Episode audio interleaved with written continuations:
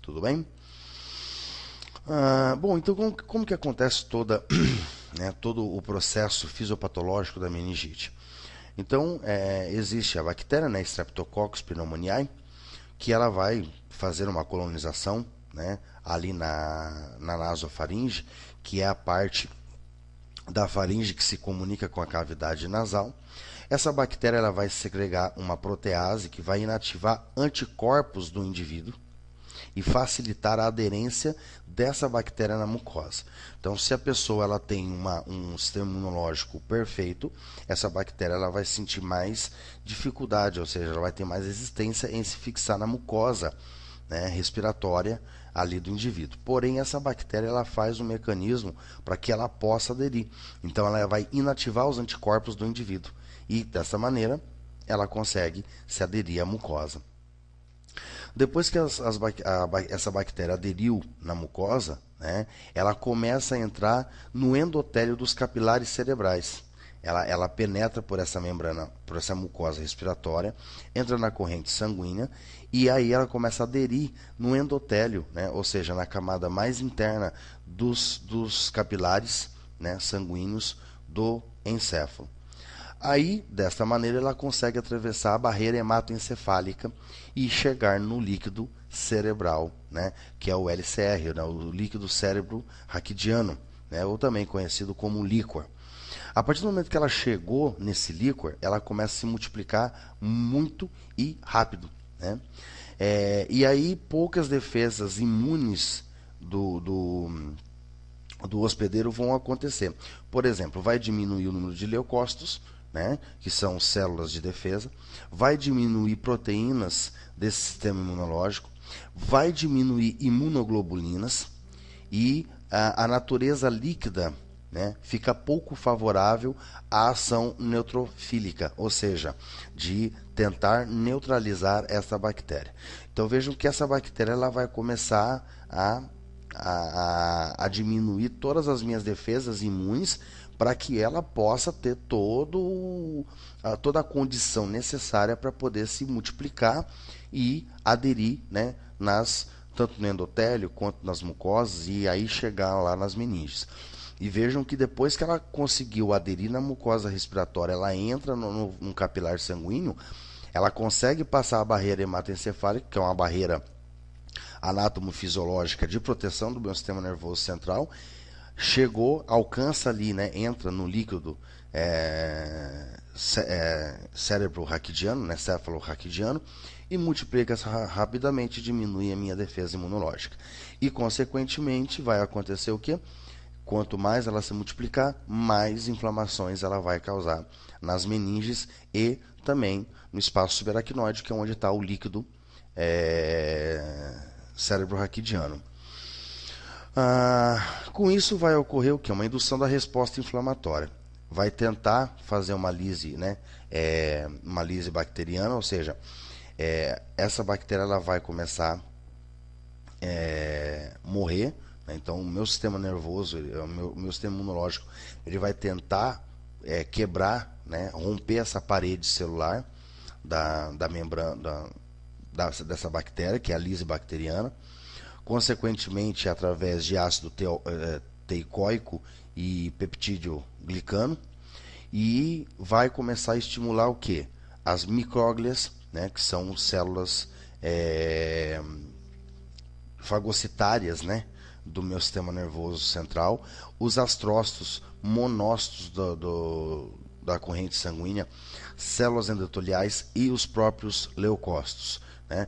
Tudo isso vão é, vão ser estimulados através de citocinas inflamatórias e quimiocinas.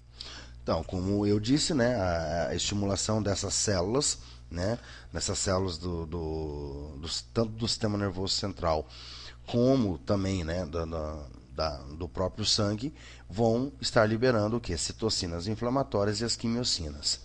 As quimiocinas elas vão estimular o que? A migração dos leucócitos né, para a, as meninges e também para o próprio é, líquido é, cefalorraquidiano. E as citocinas inflamatórias, né, que são é, todas essas aqui, também vão estar estimulando né, a, a migração desses leucócitos né, é, do sangue né, para o tecido nervoso, para as meninges e também para o líquido, para que esses leucócitos eles possam é, destruir essa bactéria, né, é, possam inativar é, a ação dessas bactérias.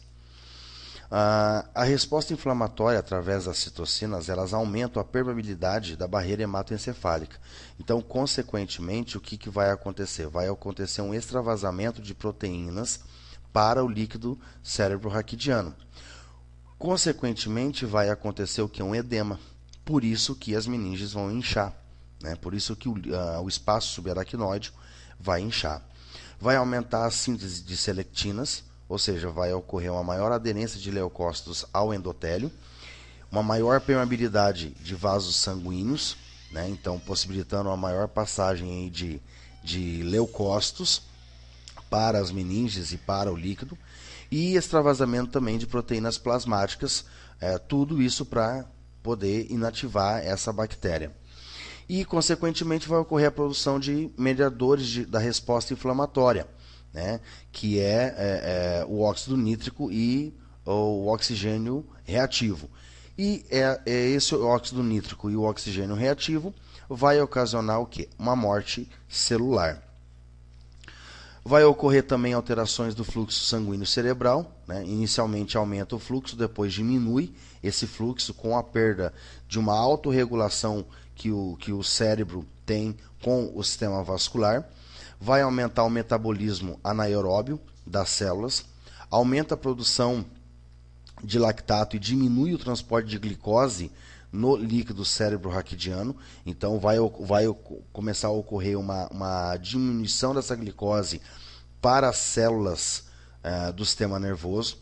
E a disfunção neural ela começa a ser transitória ou também pode ser permanente.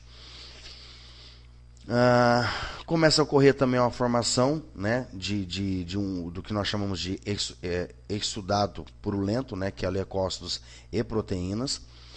Vai ocorrer uma obstrução do fluxo do líquido é, cérebro raquidial no sistema ventricular, então vai aumentar o, esse líquido nos ventrículos, causando uma hidrocefalia, né, e até também um edema intersticial, um edema entre as células é, do sistema nervoso, ou seja, dos neurônios e, e com isso diminuir a capacidade de reabsorção desse líquido pelas granulações aracnoides que vai entrar no, no sangue venoso. Então, é, esse líquido ele vai ser produzido em maior quantidade, ele vai aumentar dentro do, do, do, do encéfalo, de, desses ventrículos, vai começar a lesar as células e ele não tem como sair para o, o sangue né, para ser renovado e para diminuir essa pressão interna ali nos ventrículos. Outras complicações que pode, pode ocorrer também são obstruções de artérias, infiltração da parede arterial por células inflamatórias, que é o chamado vasculite, e com isso vai ocorrer o que? Uma isquemia, é, um infarto do tecido nervoso, pode ocorrer trombose em alguns ramos da artéria cerebral média, trombose em seios venosos cerebrais, é, trombose em veias é, corticais cerebrais, né, que estão ali irrigando o córtex cerebral. Então, toda essa isquemia, essa trombose vai começar a acarretar uma lesão no tecido neural e, consequentemente, diminuir a função neural do indivíduo. Ah, esse, esse, é, o edema causado, né, é, tanto ali na, nos ventrículos quanto no próprio espaço subaracnoide, vai aumentar a pressão intracraniana, que pode, é, pode acarretar uma, uma hérnia cerebral, né? Isso, mas isso também é, é mais, mais raro, né? De 1 a 8% de toda a meningite, e também pode levar ao coma, né? Aumenta a pressão intracraniana, é, começa a lesar um número maior de, de neurônios e é, ocasiona o, o coma. E essa hipertensão intracraniana ela vai dar alguns sinais. Vai alterar o nível da consciência, vai ocorrer midríase pupilar, é, pupilar ou seja, a dilatação da pupila. Né? É, os reflexos pupilares vão ser é, diminuídos, vai ocorrer a paralisia né, do, do, do sexto nervo craniano, vai começar a desencadear uma bradicardia, ou seja, diminuição dos batimentos cardíacos, é, uma dispneia, né, ou seja, o, o, a respiração ela vai ficar totalmente alterada. É, tudo isso causado então pela hiper, hipertensão intracraniana. Então vejam que a meningite, ela, é, se for tratada no início através daqueles sinais mais simples que a febre, né, uma rigidez no pescoço, é, alguma né, confusão mental, é, a, a, chance de, de, de, sobrevivência do indivíduo e de menor lesão do tecido neural vai ser muito maior. É, quanto mais tempo demorar para socorrer um indivíduo que está com a meningite, maior né, vão ser os problemas causados aí, porém até levar ao coma e também até a morte cerebral. Bom, pessoal, então com isso nós terminamos a parte 2 da aula de fisiopatologia, que falamos sobre a meningite. É, espero que todos tenham né, aprendido e entendido do assunto. E até a próxima videoaula de anatomia no meu canal do YouTube. Grande abraço, valeu!